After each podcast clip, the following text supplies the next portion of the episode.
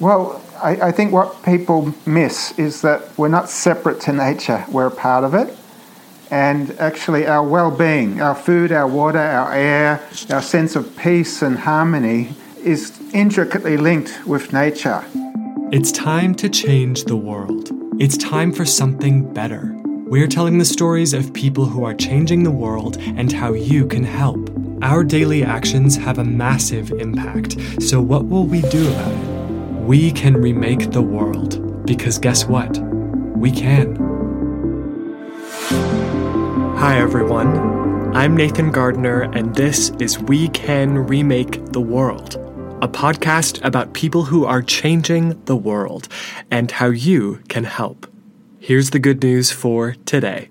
Those of you who are passionate about wildlife will love the first piece of good news for today. A ceremony took place last Friday on Earth Day to break ground on the world's largest highway wildlife crossing. This took place in Calabasas in Southern California. Highways are not only dangerous for wildlife, which we see evidence of all over the world, of course, where animals make attempts to cross amidst oncoming traffic, but they're also disruptive.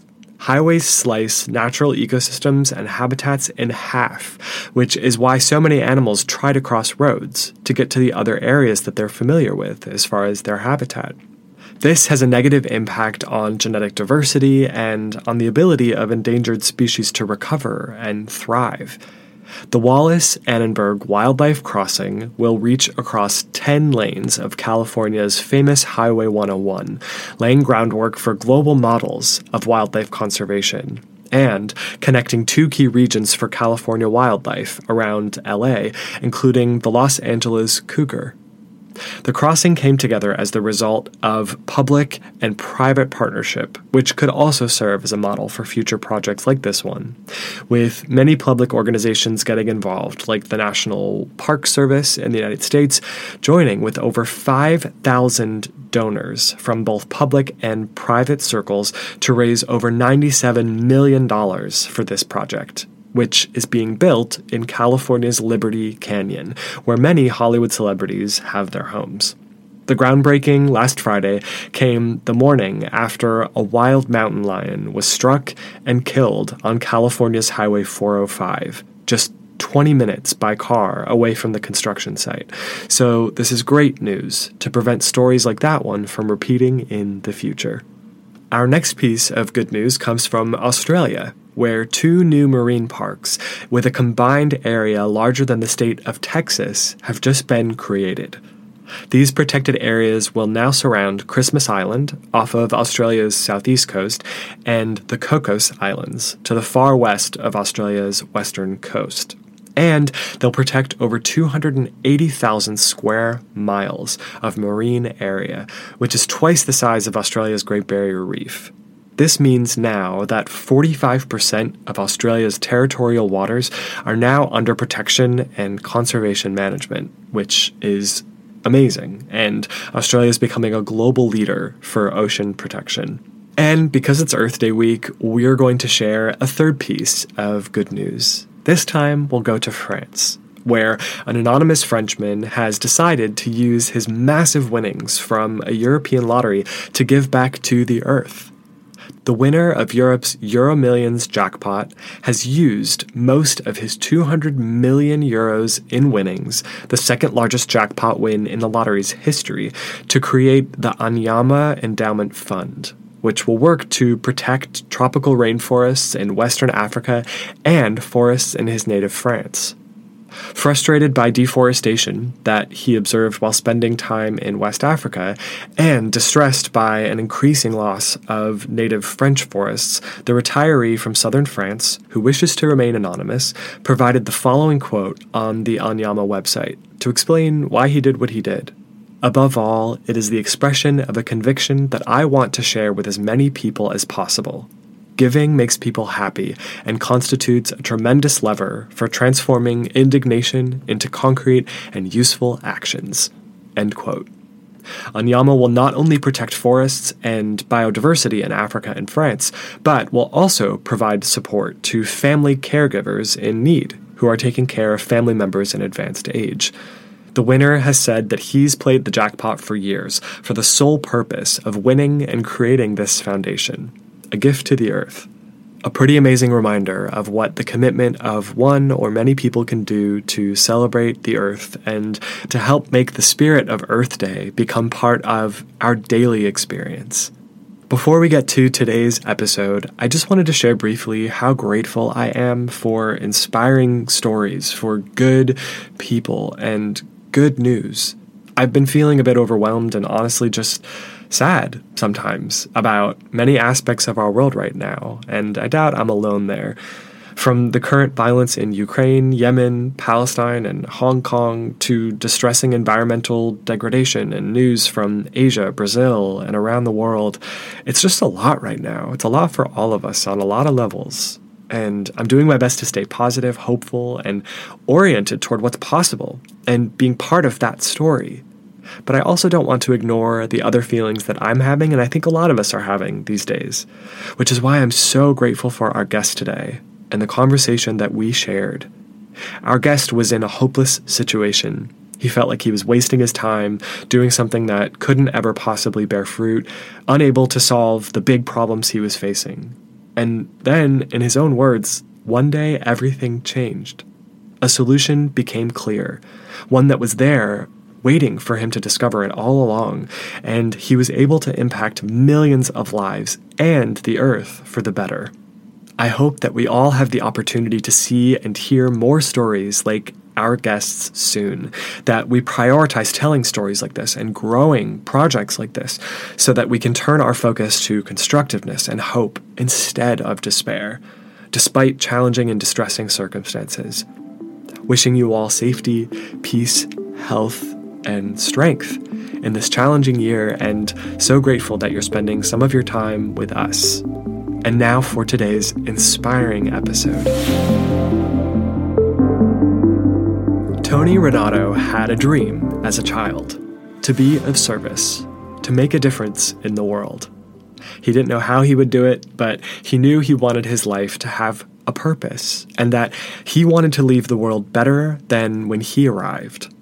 In the 1980s and early 90s, while he was in his 30s, Tony accidentally discovered what would become his life's work. Tony Renato's father and grandfather were both farmers in his native Australia, and he clearly has carried on his family's passion for growing things. Tony studied agriculture in Australia before moving with his wife to Niger in sub-Saharan West Africa in order to do missionary work and land restoration work, primarily to support local farmers, as those farmers sought to improve their ability to grow crops and support themselves and their families. Upon his arrival in Africa, Tony saw that a barren landscape meant harsh growing conditions, and he worked for years to solve the problem, using his expertise in agriculture and the tools that he was given through organizations he partnered with. Tony knew that trees would help to restore the land if he could just get them to grow, and help the land to restore itself. He oversaw the planting of many trees which died over and over again, until one day Tony realized that there were already millions of trees in the ground, just waiting to come back to life. Tony recognized that what looked like small bushes and stumps around the landscape were actually remains of trees that had been cut, burned, or destroyed in the last century, either by farmers or by conflict, and that with the right method, the living root systems under the ground, which nobody could see and everyone had forgotten about, could have the potential to fill the landscape with new trees. Tony tested this theory and was proven right. From this realization, Tony developed a method for regrowing trees and rejuvenating the land. Tony's method is now called FMNR, or Farmer Managed Natural Regeneration. As its name implies, FMNR is managed by local farmers on the ground who have been trained to replicate Tony's technique. By using FMNR, farmers in Africa and Asia have been able to revive these dry and barren landscapes where the soil is very difficult to work, and now huge stretches of ground where the soil had died or become depleted are springing back to life. This dry, brown, dusty soil is turning back into fertile soil, We'll hear Tony describe his method in more detail, so don't worry if you're not grasping it just yet. But just know that this method has brought hope and growing prosperity back to the farmers who are affected by it throughout Africa, and it's now being deployed in Asia as well, with huge potential for expansion to other continents as this movement led by farmers and this technique grows through word of mouth and the work that Tony does to increase awareness around this program and educate farmers around the world. There are so many implications for the benefits of FMNR, which Tony will describe for us in a bit. And in a world where trees are one of our best partners for climate stability, there's also massive potential for FMNR to grow into something even greater beyond the benefits that it offers to farming. One quick reference note. For those of us who aren't experts in the metric system, an FYI that will help as we get into our interview is this. 1 hectare of land is exactly 10,000 square meters, or just over 100,000 square feet, which is a little bit less than 2 football fields. Again, 1 hectare is just under 2 football fields, so keep that in mind. Now a recipient of many prestigious awards, including the Right Livelihood Award, known as the Alternative Nobel Prize for work in human rights, environmentalism, and sustainability, Tony's innocent and honest childhood prayer to make a positive impact on the world has grown beyond anything he could have imagined. And his story highlights the ability of one life to transform the lives of so many others, both human life as well as plant and animal life, and therefore the health of the earth. Tony is helping to heal the earth, to bring life back to lost ecosystems, and all by simply understanding nature well enough to help her recover herself. With our support. What better conversation could we have directly after Earth Day, at a time when we're all asking, what can I do? How can we make a difference in such a complex and challenging world? Tony shows us what's possible if we commit to making a difference and then follow through on whatever we have to offer. So today we're joined by Tony Renato, forest maker and senior climate action advisor for World Vision Australia. Thanks so much, Tony, for joining us today. Really glad to have you. Thank you. Pleasure, Nathan. So, Tony, if you don't mind, I'd like to start with a little bit about you and your story, maybe a bit as far as where you grew up and how what you saw growing up led you to the work that you're doing today. Sure. So I grew up in a very beautiful part of Australia, southeast Australia, in the country. And the hills around us were covered in Australian bush. Not quite the same as your forests in Europe, but very, very lovely bushland.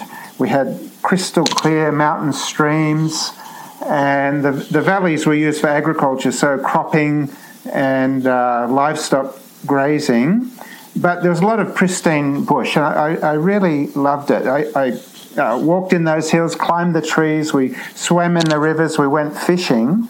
But at the same time, there was a lot of environmental destruction, the clearing of that bushland and planting of monoculture forestry species. So a lot of erosion, a lot of loss of biodiversity. And the particular crop they were growing at that time, mainly tobacco, used a lot of heavy chemicals, which drifted into those rivers that we swam in. And sometimes there were fish kills. So you know, it had this contrast, beauty and diversity and destruction at the same time.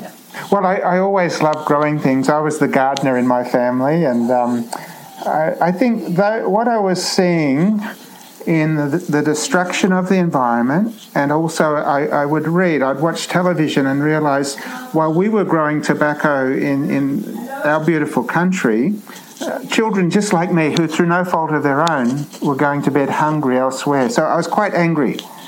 And I just threw up a child's prayer, asking God to use me somehow, somewhere to make a difference. So it was that, wanting to help, wanting to make a difference, and not wanting to conform to what I saw was a very destructive way of life that we live in the West. Yeah, no, absolutely. Would you speak a bit more about sort of what you think humans have to learn about interacting with nature, sort of what you've observed from an early age, and also as you've grown your career and accomplishments in the world, you know, what are we missing when it comes to how to think about our relationship with nature and what it can bring us if we approach it from a more constructive place? Yeah. Well, I think what people miss is that we're not separate to nature. We're a part of it. And actually our well-being, our food, our water, our air, our sense of peace and harmony is intricately linked with nature. And too many people feel it's an either-or. Either I destroy the environment and have a wealthy, comfortable life, or I protect nature and I go poor. And that's an absolute lie. It's a false dichotomy. And in fact, our life will be much, much happier and economically, environmentally, and socially much, much richer if we work with nature instead of fighting it all the time and destroying it. It's to our own peril when we take that approach. And you can see that in climate, in pollution, in so many ways. Yeah, I think what you've said is so perfect given the work that you've done and what you've sort of, the approach that you've taken with your work really speaks to that idea that if we just come to nature with a better understanding and maybe a bit more openness, then there's so much we can accomplish. There's so much we can do in collaboration with nature. And so I'd love to just hear you speak about how you came to the work that you're known for and what sort of sparked the idea for your approach. Okay, so my family and I moved to Niger Republic in West Africa. So landlocked country, borderland of the Sahara Desert. And this was 1980. And the landscape that confronted us in my lifetime, in my childhood, it had been a biodiverse dryland forest with patches of farmland here and there, but still plenty of wildlife and plenty of trees. And over the span of just 20 to 30 years, as populations grew, trees got cleared, the wildlife disappeared. And at the same time, while we didn't know it at the time I lived there, climate change was kicking in. Rainfall levels were dropping. But that deforestation had caused massive land degradation and even desertification. And so when we arrived, the intensity and the frequency of drought was increasing. Soil fertility had plummeted. The incidence of pest attacks, because you take away the biodiversity, the insect-eating birds, there's no trees for spiders and so on, then the insect pests multiply, especially in a wet year. You still had some years when there was rainfall. So there were a lot of crops in a good year, so-called good year, were attacked by insect pests. Wind speeds of 60 kilometres per hour. Extremely high soil surface temperatures. And so you really had a hostile environment for growing crops. And while I'm not a forester, I've always loved trees, but I realised very quickly that without some level of tree cover, you can't talk about agriculture here. And so I was managing a very small reforestation project using the conventional methods of raising seedlings in a nursery and planting them out. And it was an almost total failure. The people weren't interested. Here we are hungry, here we are poor, and Tony wants us to plant trees on our precious farmland. And the environment was so hostile, the drought, the heat, the wind, the goats, you name it, we had it. And you can imagine being fairly young at that time and enthusiastic, I was going to change the world, year after year, meeting total failure and getting no thanks for it. The people called me the crazy white farmer. So I was very, very frustrated. And I think someday so depressed, it would have been quite easy to give up and go home. And then one day I was driving, we had a pickup truck and a trailer load of trees to take out to the villages. The soil is very sandy, so I stopped the vehicle to reduce the air pressure. Otherwise you get bogged. And at that time I looked in all directions, hardly a tree. And I thought, this is a big waste of time and money. How many $1 million would you need? How many years would it take? How many staff using these methods? And of course, it didn't add up. You wouldn't make an impact. But at the same time, I felt I was meant to be there. And I refer back to that prayer, there must be a solution. And, you know, I'd been on this track almost weekly for 2.5 years by this stage, eyes open, but totally blind to what had been there all the time. And on this particular day, a small bush caught my attention, what I thought was a bush. And I took the trouble to walk over and take a closer look. And the leaf of a tree is like a signature. It's unmistakable.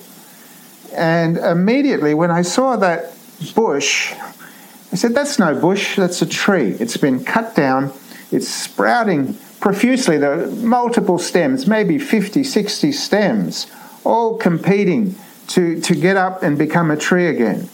But the normal farming practice is to slash those suckers, those shoots, slash them, burn them, and plough over them. But in that instant, everything changed. I wasn't fighting the Sahara Desert. I didn't need a multi-million-dollar budget. Everything that I needed was literally at my feet.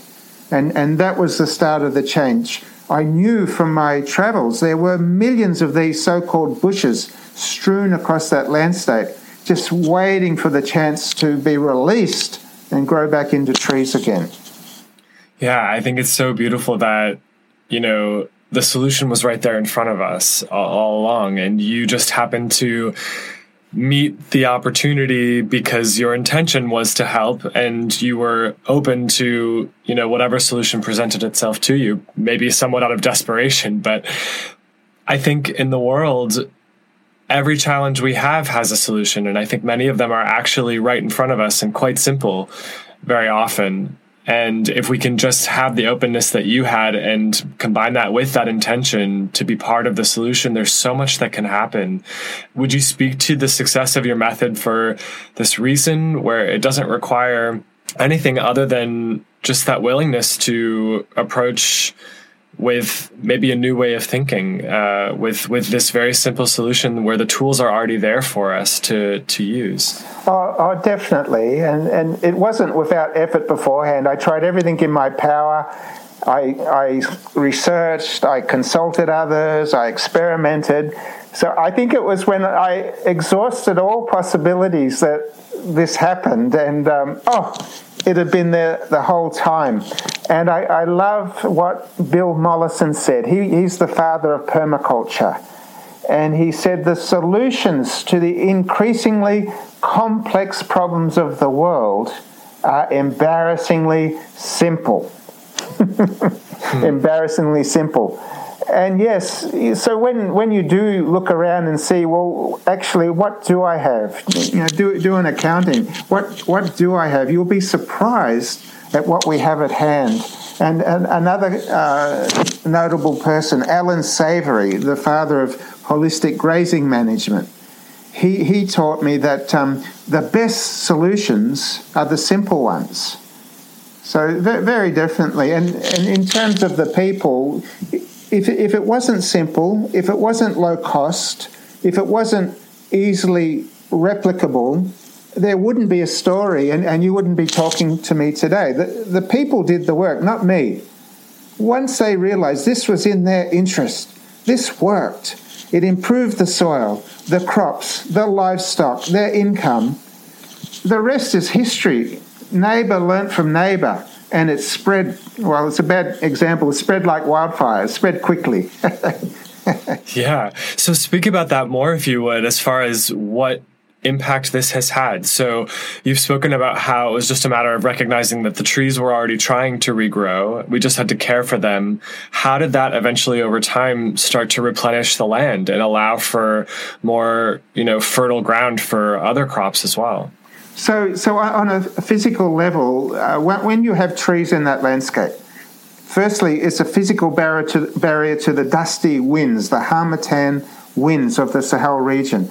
And that tree is effectively harvesting fine organic matter and dust from the air that blows by. Any obstruction causes a turbulence and you get a more fertile, it's not rich soil, but it's more fertile than the sand that stays behind. Any tree in the length of the dry season is going to attract livestock to the shade, to the edible leaves and seed pods. The livestock are going to fertilize that soil, and birds of the air will come into that tree and also drop their manure. Trees drop leaves, so you're building up organic matter. Organic matter acts as a sponge, so what little rain falls is held. Less runs off, less evaporates, more is held by the soil. Organic matter holds the fertility. So what fertility there is, instead of being leached away, it's now there. And that organic matter is feeding the microorganisms that make the nutrients available. So many different ways in which the trees increase the fertility. But on the social side of it, neighbour learnt from neighbour. We certainly did our part. We facilitated exchanges. We invited people to come and learn from our farmers. We sent our farmers to other parts of the country. But it was this organic movement of farmers learning from farmers, and it spread really without my knowledge. I love that it was just one solution which led to so many other things. And I think we see this in a lot of sustainability focused projects and programs, where if you can just get one thing right, then the entire system can replenish and so many benefits can grow out of it. So all these species now are benefiting from additional food sources in the leaves of the trees, and then more organic matter in the soil means more organisms of all kinds of living things. And then also from a human standpoint, increased crop yield and protection from climate impact. And I just think when you look at programs like this, it's so inspiring because there's so much power in just bringing the right approach. And there's so much good that can grow out of it. Would you speak about how the lives of these farmers locally in Niger have changed because of this, and sort of some of maybe the numbers around their increased crop yields and what this has meant for people on the ground? Certainly. So up to a doubling of crop yield. Now, it's from a very low base. So, but if you're on the edge of hunger every year, that's significant. To double your crop yield and people harvesting 800 to 1,000 kilograms per hectare as opposed to 200, 300, 400 kilograms, so doubling their crop yields. Having those trees there meant in the years when there was a drought, the farmers with the trees were much, much less likely to have total crop failure than farmers without trees. They were much less likely to lose their livestock from hunger because these trees are like aerial haystacks. The leaves, the seed pods for most of the species are edible. And so you've got a stored stock of livestock food.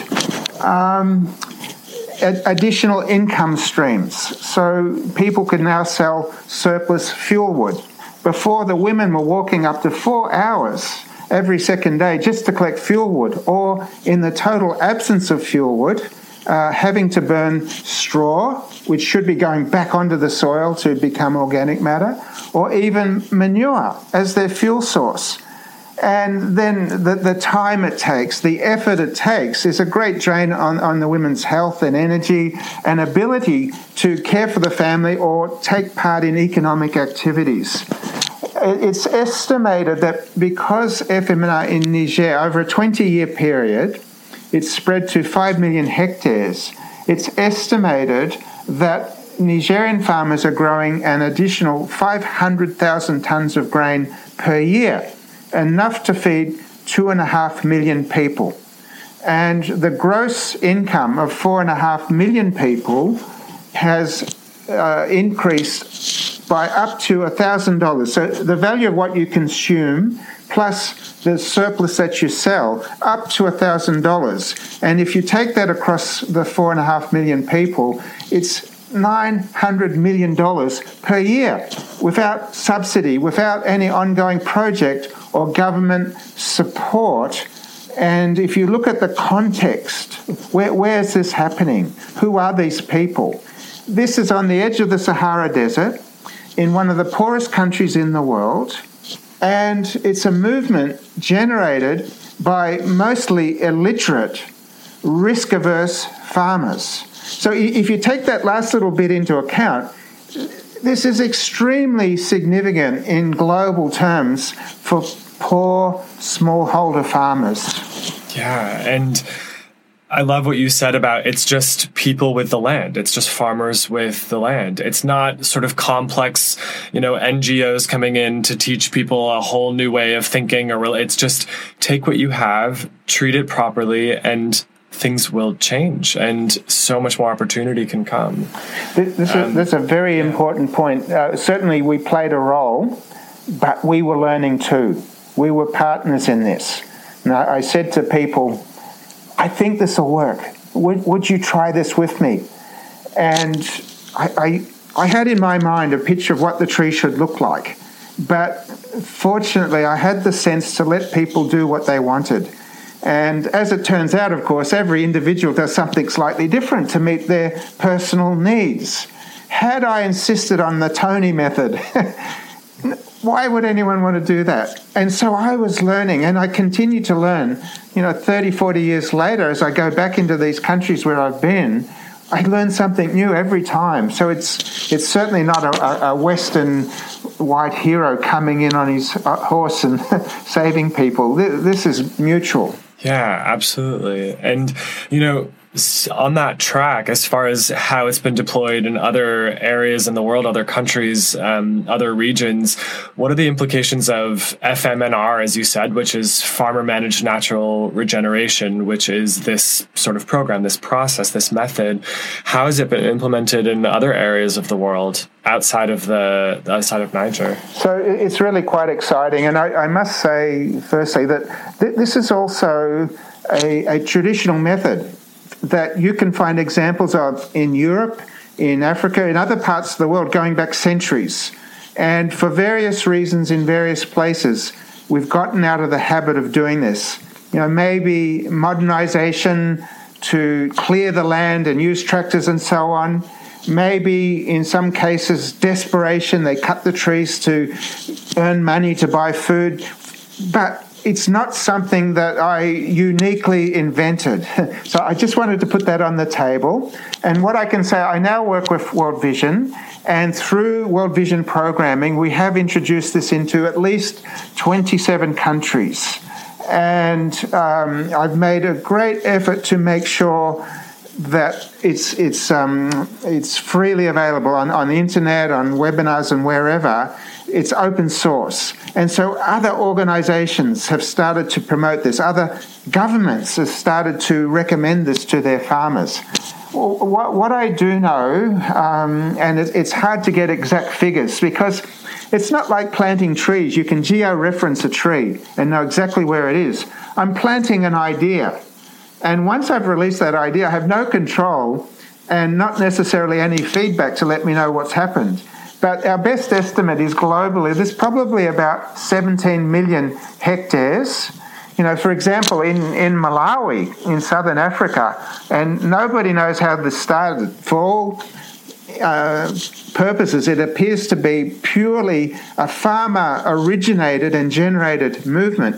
There are about 3.2 million hectares of farmland with more trees today than 2 decades ago. It's a form of FMNR. In West Africa, there are 7 countries with about 15 million hectares, including Niger, so 15 million hectares there. And lots of other places where there's exciting stories evolving even as we speak.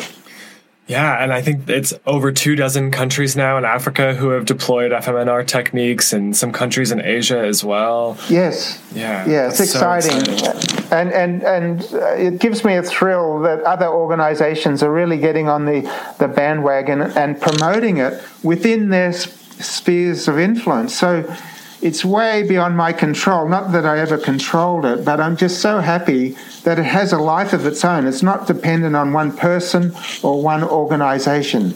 You've spoken about what this means for the farmers on the ground, and especially the women with sort of the daily tasks and requirements for their needs. What do you see as far as the opportunity for empowerment for these farmers, you know, to sort of have more food security and also financial security and also more sort of autonomy, not having to depend on external support or, you know, educational practices? This really is them kind of taking, you know, the shape of their growth into their own hands, it sounds like. Oh, it's so powerful. There's so many stories. Where do I start? A chief in Ghana said to me, well, I'll save that. When I first went there in about 2013 or so, a lot of deforestation, and the women were walking long distances for fuel wood. They would flip. One year there'd be a drought, the next year flood. The children weren't in school because they were needed to help support the family. So it's quite a desperate situation. And the community agreed, through World Vision Ghana, the community agreed to pilot this on a few hundred hectares of communal land. And I got to visit 2 years later. They had firewood close at hand. The microclimate had greatly modified and is much cooler, much more moisture in the soil. The grass lasted for longer into the dry season. Wild fruits, many of these trees, indigenous trees, had wild fruits, edible leaves, traditional medicines, fuel wood, building timber, in just 2 years. And whereas they had been at a point where they said, if it had gotten any worse, we were about to leave our traditional lands, everything that we know and love, and go to the capital city. That's how bad it got. And the old chief said, this gift, this FMNR is a gift of the Almighty God. And wherever you bring it, you bring life and joy. That's how dramatic the change was. And in my own time in Niger Republic, I lived there for 17 years. And I did a bit of a tour before I left. I had some visitors and they wanted to see the work. And so we went to a village and we sat under the tree. And everywhere in Africa, you sit somewhere and you form a crowd. People curious, they come to talk. And I asked this question of all the different activities of our project: well drilling, introducing fuel-efficient stoves, new crops, the natural regeneration work, the famine relief that we did. Of all the different activities, which was the most significant? And, you know, I was going through all these things, which one would it be? And somebody stood up and they said, actually, none of them. And I thought, what? I'm a failure. My time was wasted. What does he mean? And he said, what you've done, before you came and we had these interventions, all we saw of our village chief was the dust from their vehicles. They sped through our village. The only time we had a government representative here was when they came to fine us for chopping down a tree. And we were unknown to the world. Our only contact was through the BBC. But as far as we were concerned, we were nothing. We were nobody. What this project did was it gave us our sense of dignity and self-worth. And, you know, that's so powerful. Here I was thinking it's about the trees. No way. It's about people. And if you've got a sense of dignity and self-respect, you can change the world. This is really powerful stuff. Yeah, and I mean, in a way, it's like every one of these farmers who are now transforming their own lives through this method, they're also part of sort of healing and regenerating the earth. You mentioned microclimates, these little pockets where, you know, small areas are starting to, you know, spring back to life, which will impact the larger system, of course, as well. There are larger implications for global climate here, where trees are, you know, becoming new carbon sinks, having regrown from cut down forests. There's something you've said in the past that I read that I would love to hear you speak about, which is that there are sort of underground forests underneath our feet. And this really is just working with those underground forests, these root systems, which is really sort of the heart of this work and the opportunity to regrow these trees. Would you speak about why this is so ubiquitous throughout Africa, why there are opportunities to implement this work around the world, and sort of what is that resource under the ground that these farmers are now working with that, you know, really has implications globally on a large scale? Sure. So the rule of thumb is that if there was a forest there in the past, even the distant past, theoretically, that forest can be restored. Now, in some places it might be harder and take longer, and in other places it'll be quicker and easier. But the rule of thumb is, if in the past there was a forest, then theoretically we should be able to find some remnant. And nearly always, you know, when you watch the news and there's some arid country, Afghanistan, Somalia, whatever, even though it's practically a barren landscape in the background, you'll almost always see a sentinel tree. And that raises big questions to me. Why is there only one tree there? Were there others in the past? And if one tree can grow, couldn't others grow as well? And you rightly said that large parts of Africa, they have this underground forest. In the recent past, we're talking within the last century or so, many of these trees have been cut down. And in many cases, the tree stump is still alive. In most cases, they don't have heavy machinery, bulldozers and explosives to remove them. The tree stump is still alive and it has the capacity to re-sprout. In some places, it might be even just a piece of root of a tree that still has that ability. It has buds that can regrow. And in many cases, they've been so thorough, they've removed the stumps, they've removed the roots, but there's seeds in the soil. And particularly in the arid zones, the tree species tend to have seeds with hard coats, so they can last in the soil for decades, maybe centuries. And it just needs the right conditions to regenerate. And what I found is actually it's not so much what we need to do, it's what we need to stop doing. Nature is perfectly capable of healing itself if we give it a chance. And so as much as FMNR is a technique, it's also about mindset change. At the root of all behaviour is what you believe. And most of us, to one degree or another, have very false beliefs about the value of trees and nature. We have very negative attitudes. So I'm a farmer, I have to grow crops, I have to remove every bit of competition. So negative attitudes and destructive habits. We burn, we chop, we plough, we overgraze. Now, if you can change those behaviours, nature itself, if it's there, I've been to very few places where there's not some remnant. Even in hyper-arid deserts, very often you'll see some capacity to regenerate, let alone more tropical areas. If it's there and you remove the constraints, it's like a coiled spring ready to be released. And it's surprising, even in a dry country like Niger, how fast these trees could grow.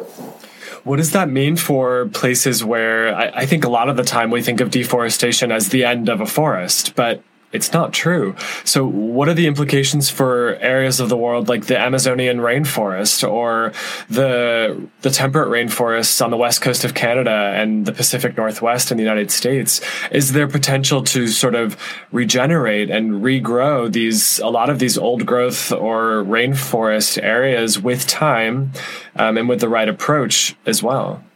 Oh, most definitely, and particularly when you think of the Amazon, it's got this, I like to think, lust for life. You try and stop it. And it's only the fact that once you remove the forest, you either completely plough it and herbicide it and keep it in soybeans, or you continually stock it with large numbers of livestock. Remove those constraints and it'll bounce back.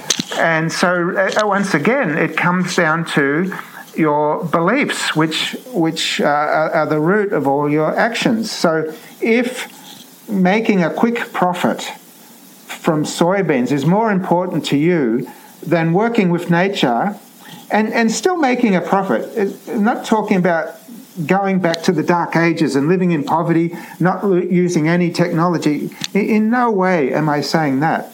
But there's a better way to approach this. Regenerative farming. It's a whole suite of different ways of managing land sustainably, working with biodiversity and not destroying the thing and trying to conform it into our image and make it do what we want to do by all means possible. Machinery, chemicals, you name it. We're going to make it conform and squeeze out every last dollar. There's other ways to do this. So, but this was the big surprise to me. 95% of my time is not spent on technical forestry issues. 95% of the time is spent on re-greening mindscapes. And if I win the battle between the ears, particularly in the case where FMNR is possible, the rest is easy. Everything that you need, nature will provide for you. Nature will heal itself. So win this battle and the rest will follow. And I realize the work that I do has got nothing to do with trees, really. I'm turning enemies into friends.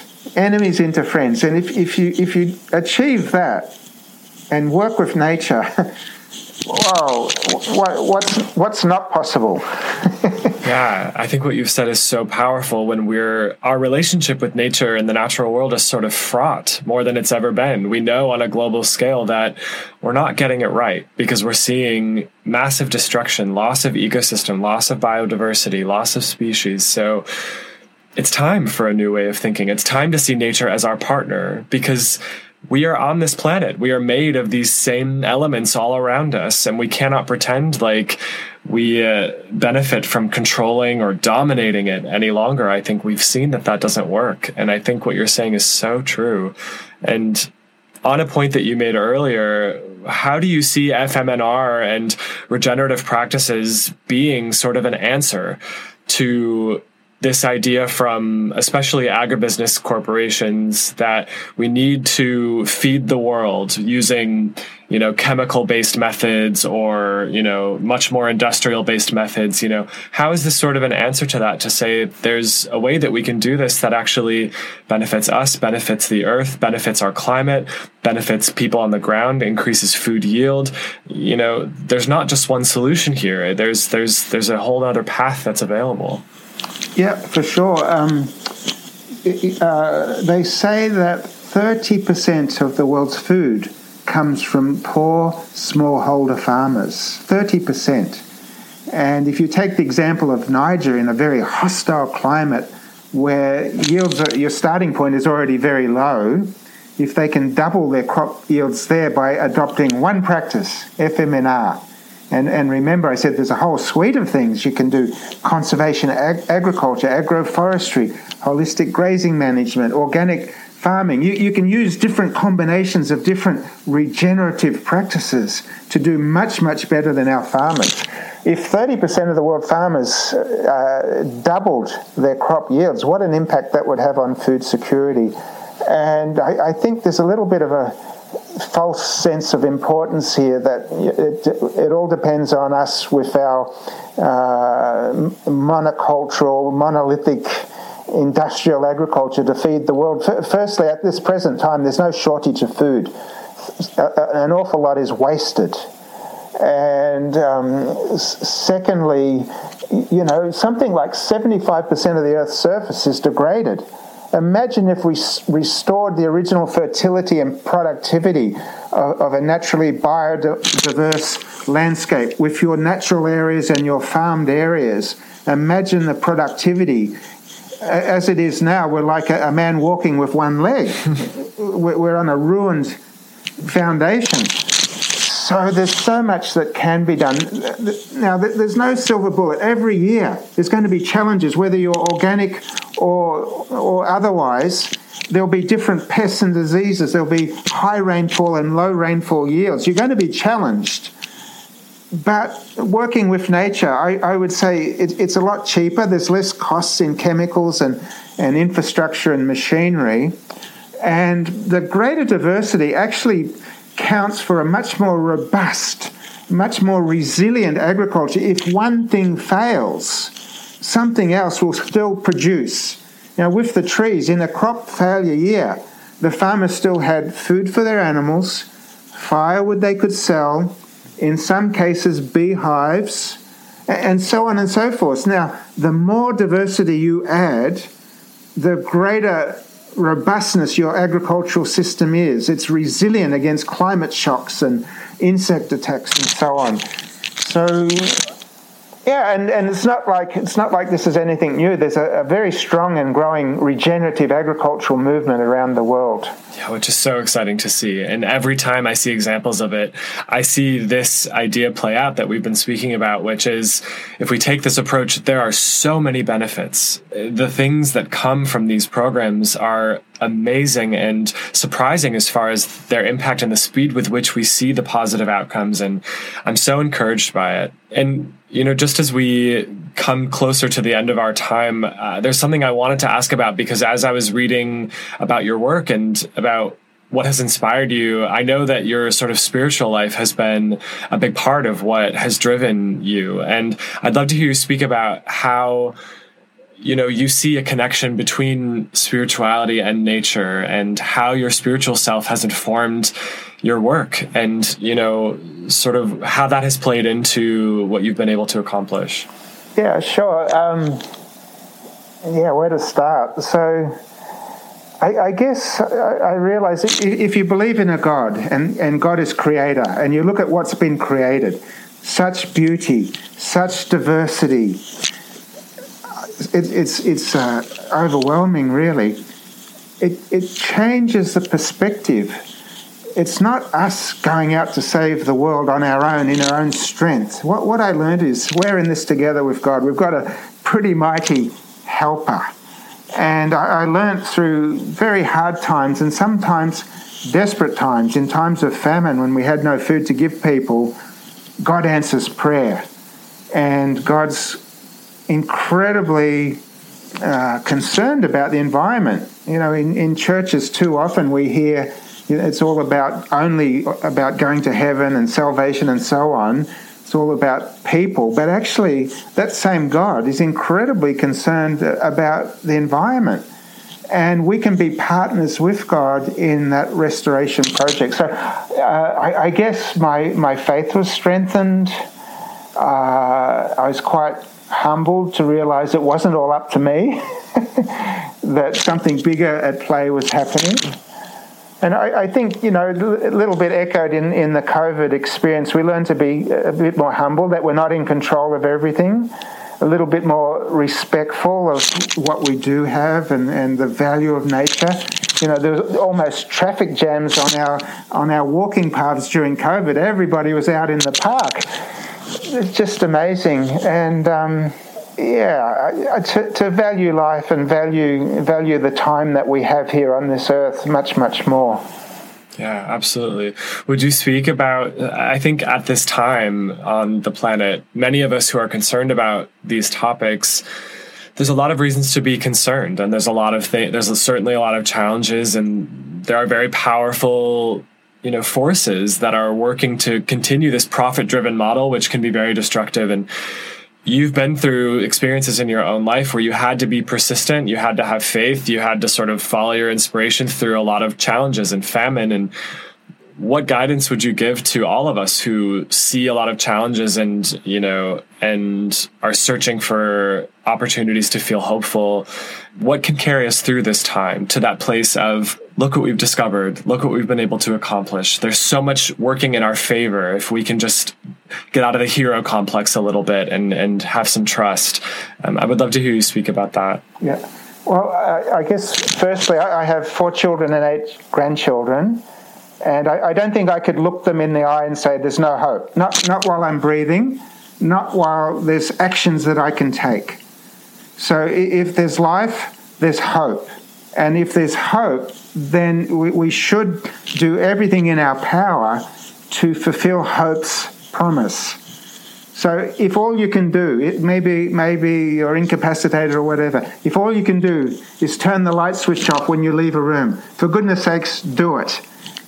Most of us are in a stronger position than that. We can join a group. We can get informed. We can take action. We can donate. We can go. That might be local or international. There's so much that we can do. And, you know, in Niger, hope was lost. People didn't know what tomorrow would bring. And I got to go back there 2 years ago with a filmmaker, Volker Schlondorff.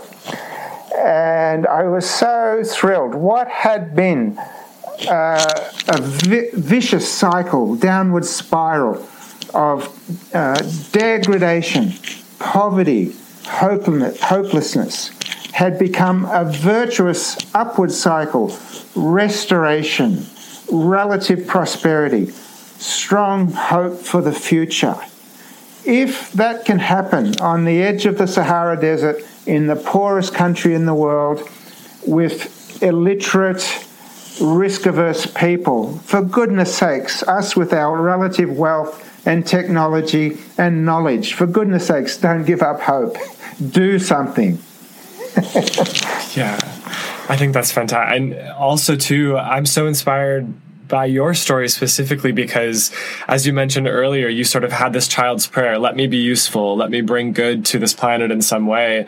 And you then became part of this method which is transforming an entire continent and has transformed millions of lives with their, you know, participation and in collaboration. As you said, it wasn't just you, but you became sort of a conduit for many others to come together and collaborate and rally around this idea, which really has had a huge impact in a relatively short amount of time and has massive implications around the world, not just for farmers, but for people concerned with biodiversity, for species, for wildlife. And so if each one of us can just do that same thing, to sort of get quiet and say, let me be useful, let me be an instrument for positive change. There's so much that can happen. I mean, if we can just get that idea into our heads and nothing else, I think our world can transform so quickly.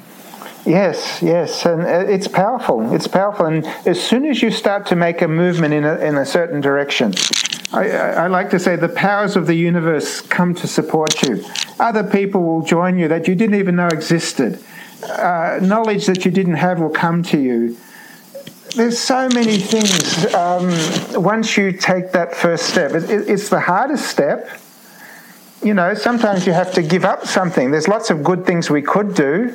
We could make more money. We could party. We could do lots of things. So it's not cost-free. But once you begin to be willing to sacrifice something and take that step, then more and more comes to you and you get a clearer vision and the next step becomes easier and more definite. You know the direction to take.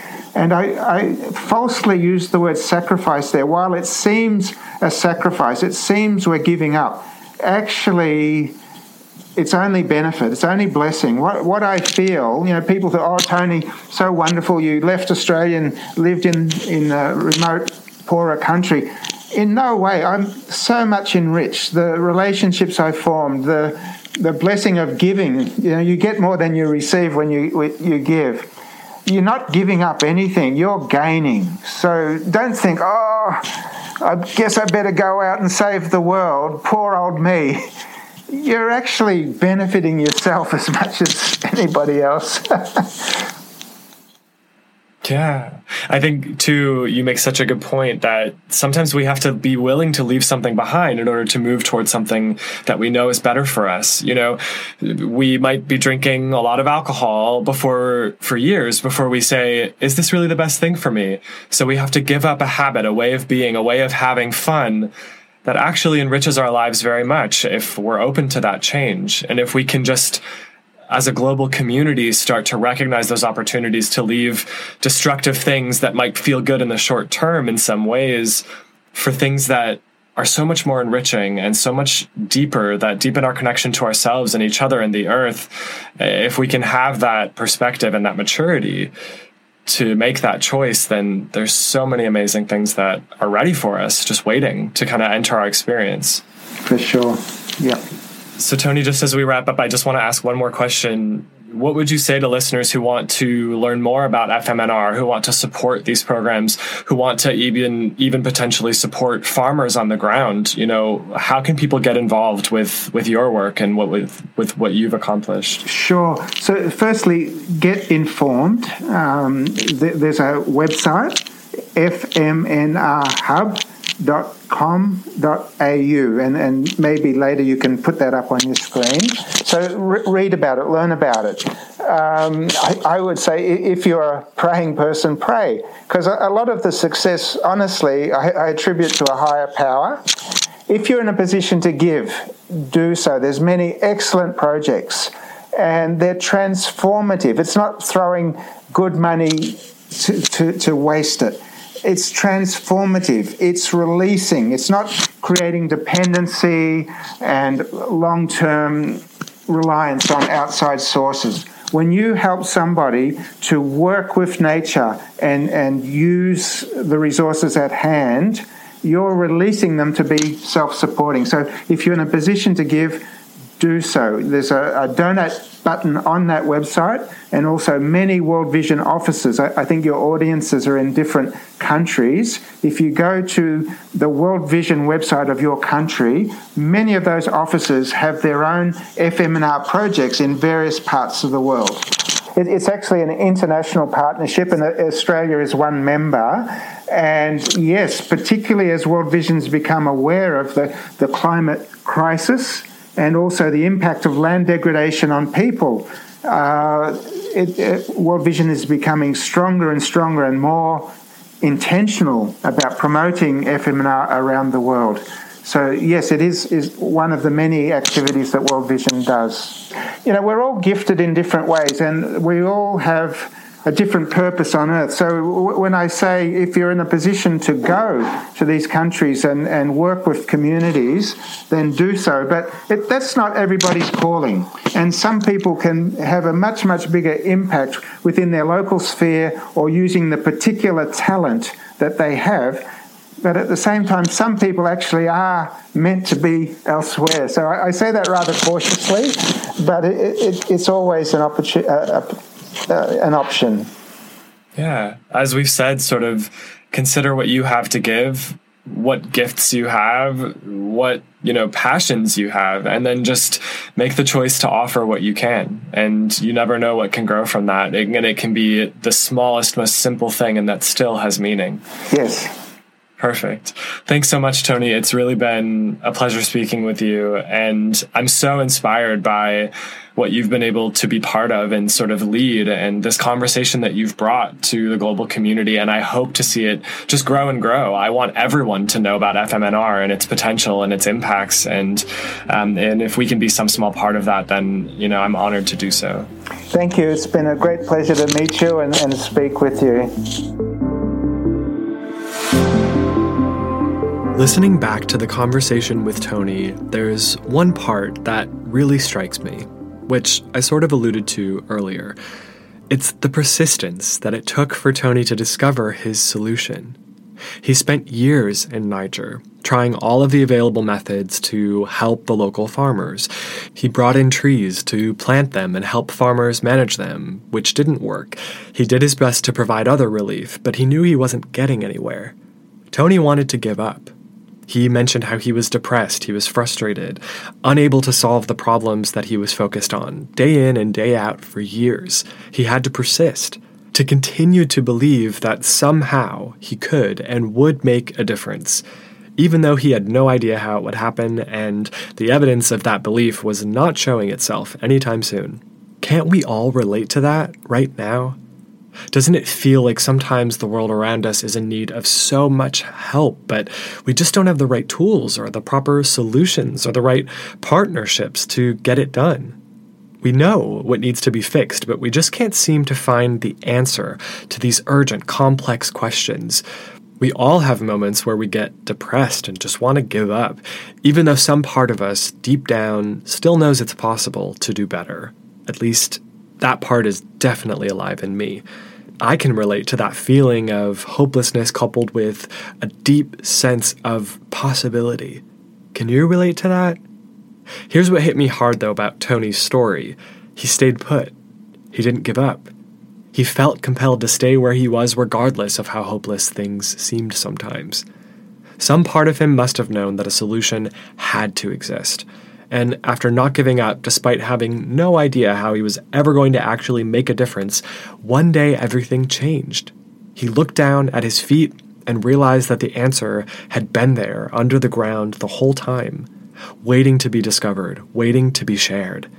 And now an entire region of the world and large portions of the entire continent of Africa are coming back to life. Through word of mouth and farmers spreading this technique, lives are changing by the day. And now other countries around the world are taking notice and exploring this method. And we haven't even begun to explore how this method, this technique, could bring life back to rainforests we've destroyed around the planet, on the west coast of North America, in Brazil, in Malaysia, and Indonesia, and other parts of Asia. If we can just stay focused on being persistent and allow ourselves the space for moments of doubt, which we will inevitably experience, we'll get to that day where everything changes. I think Tony would say so. When enough people around the world want to be part of transforming it for the better, we're bound to reach our aha moment that Tony found. And then whatever solutions we find, whatever ideas we discover, whatever partnerships we create can be replicated and spread like wildfire across many different problems in the way that Tony's FMNR method has throughout Africa for the farmers there. This brings us to our 3 changemakers for today. 3 ideas which could change our world, inspired by our guest. Changemaker number 1. Moments of doubt and difficulty are always part of the story, but there is also always hope. This is not an easy time in our history. There are so many challenges that we face, and they're big. But if we can accept the difficulty of our time and do all we can to make improvements large and small anyway, we might just find ourselves having a day like Tony's. A day when everything changes, and what seemed impossible yesterday leads to a transformation we could never have expected or imagined. I'm so encouraged by that aspect of Tony's story, and who wouldn't be? Don't we all have moments of doubt and discouragement? Not just about the planet, but also in our daily lives. It's always refreshing to hear about people and organizations who reached success despite insane odds against them and despite their difficulties. Let's not allow ourselves to be buried by despair, by certain moments of difficulty and doubt, or to lose sight of what we can offer in the face of huge challenges. Let's stick with it, stay with the problem, and not run away or bury our heads in the sand. And one day I believe we will find that we had so much more power to make positive change than we ever realized. And I believe that the world will look very different when we do reach that day. Changemaker number 2. Sometimes the solutions we're seeking are right in front of us if we can just open our eyes. As we keep asking ourselves, how can we change corporate culture? How can we bring lasting peace, finally? How can we protect our planet from greater devastation from an environmental standpoint or prevent more human rights violations? How can we change hearts and minds around the world to prioritize valuing life instead of exploiting it? If we keep asking these questions, we're bound to find solutions. Many of our guests have already found ways to transform pieces of the world, their local or even global communities in some cases. By listening to our show, it should hopefully be obvious that there are ways to use our own creativity to turn problems into solutions, no matter how big those problems seem. that with persistence and patience, we can change this world. Tony's story demonstrates how answers exist all around us, sometimes in either unexpected or even sometimes obvious places, and that those answers are so simple sometimes that we're almost embarrassed we didn't see them sooner. Let's stay optimistic and be on the lookout for the evidence of these solutions, in the way that last year's guest, Matt Josiak of Rethink Food, did, as he turned restaurants into meal suppliers just by changing his way of thinking to support the hungry. Or the way Dave Heath, past guest and founder and CEO of Bombas, the one-for-one apparel company in New York City, realized that he could clothe millions of individuals in homelessness by operating a values-based clothing company. We don't have to boil the ocean. We don't have to solve every problem with one action or one project. We just have to do what we can with the ideas that come to us, or support the organizations and people that we're inspired to support. As Tony did, as Matt did, as Dave did, and as so many more have done and are doing. And changemaker number 3, one person can change the world. I want to repeat some of the numbers around the scale of FMNR and how it's managed to grow since this method for regenerating the earth was first pioneered by Tony. Over a 20-year period since FMNR was started, 200 million trees have been grown, primarily through word of mouth and neighboring farmers seeing how effective this technique was and sharing with their neighbors. You can see the difference in the landscape from space. FMNR has spread to over 5 million hectares in Niger, which, again, is a little under 10 million football fields, leading to increase in crops of 500,000 tons of grain per year, which is enough to feed 2.5 million people. Due to FMNR, the gross income of 4.5 million people has increased by up to $1,000 each, equaling $9 million per year in increase in income without any other support. And now at least 27 countries in Africa and Asia are deploying FMNR as an open source method. No gated access, no payments, they're just sharing it openly and widely, which has now transformed a total globally of roughly 17 million hectares of land, which are now utilizing FMNR. That's almost 66,000 square miles. And that's just the beginning. All of this has grown from one life, from one person who saw an opportunity to serve others with his talents and who was in the right place at the right time, who despite wanting to give up, persisted and found an answer to the question that he was asking. We won't all be like Tony, and we don't have to be, but his story is evidence of what we are all capable of, what our creativity can give birth to in the world. Every time we're feeling depressed or frustrated or angry about what's going on in the world, or even frustrated with ourselves, let's remember that we are capable of so much. We're capable of doing so much good. Here's what you can do today. Check out the official FMNR website at fmnrhub.com.au. You can learn more about FMNR practices and read about actual FMNR projects happening throughout Africa and Indonesia right now. You can also donate, if you're able, to support the growth of FMNR around the world. You can also visit worldvision.org to learn more about the global nonprofit that Tony partners with to grow FMNR in nations throughout the globe. Another powerful action you can take is to learn more about the solutions to hunger around the world and how to ensure food supplies are resilient and robust for everyone, especially at a time when we're hearing a lot about food shortages and supply chain disruption from many unfortunate circumstances in the world. Isn't a method like FMNR even more powerful at a time like this?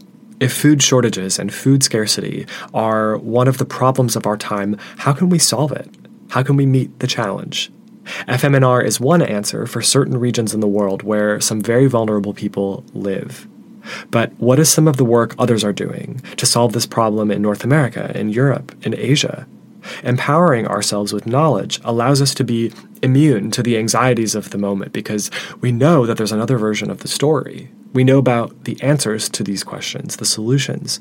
We're not all doomed, and skyrocketing prices are not necessarily inevitable for food around the world if we can just find the right solutions and demand that they take shape.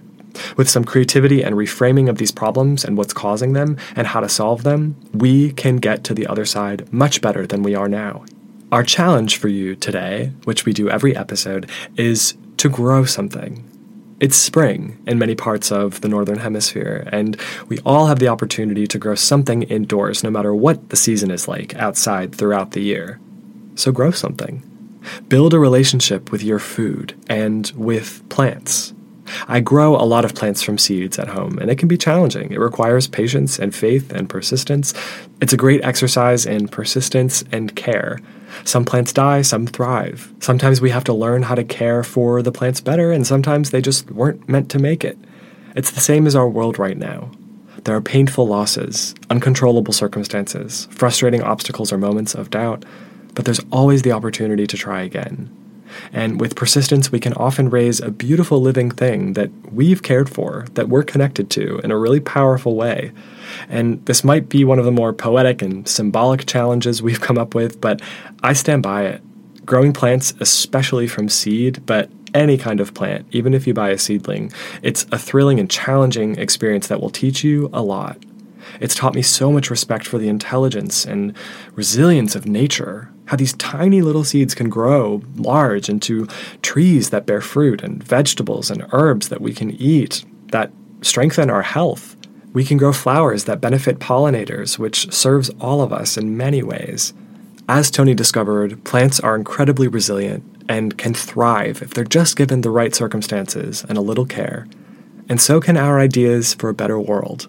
If we just give them the right circumstances and some care, they can grow into something we never expected. Get a little taste of that experience through our challenge for today.